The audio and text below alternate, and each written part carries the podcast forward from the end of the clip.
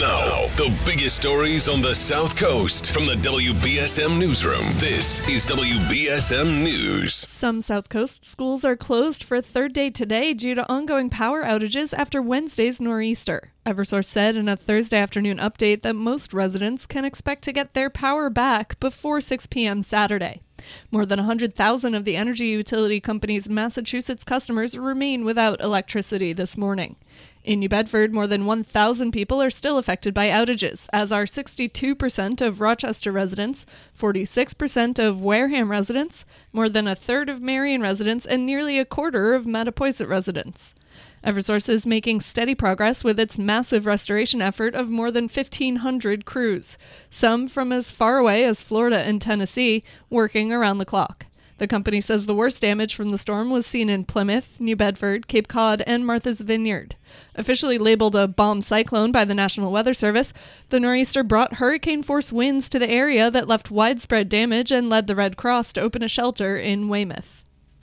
Two and a half years in jail is the maximum sentence for a New Bedford man convicted last week of sexually molesting a preteen girl multiple times.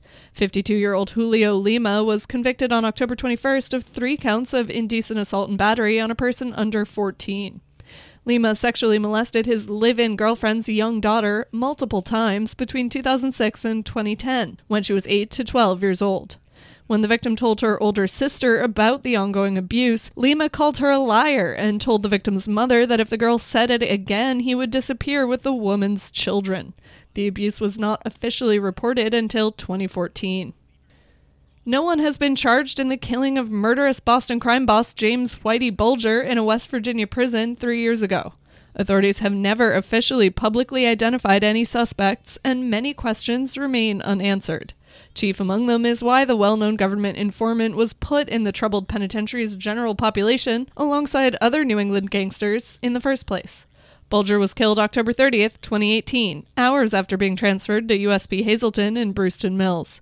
He'd been serving a life sentence for participating in 11 killings. The gangster spent 16 years on the lam before being captured in 2011.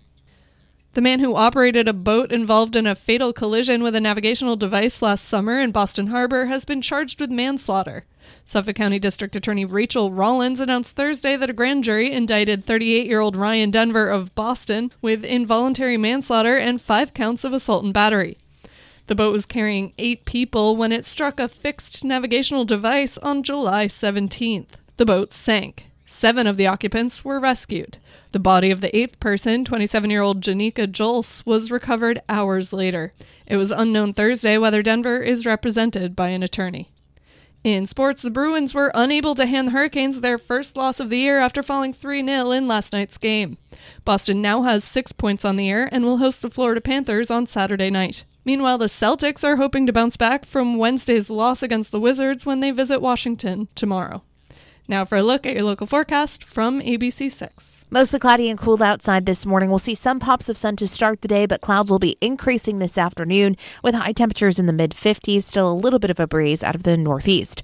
We have cloudy conditions this evening, but sometime after midnight, rain starts to move in. On and off rain expected through the day on Saturday, heavy at times. It'll be breezy too, with temperatures in the low 60s. Some lingering showers into Sunday morning, but it looks like we'll dry out by the time kids head out to trick or treat.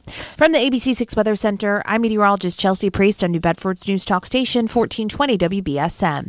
At the moment, it is 45 degrees and cloudy. I'm Kate Robinson for WBSM News. Stay up to date with New Bedford's News Talk Station, 1420 WBSM, and get breaking news alerts and podcasts with the WBSM app.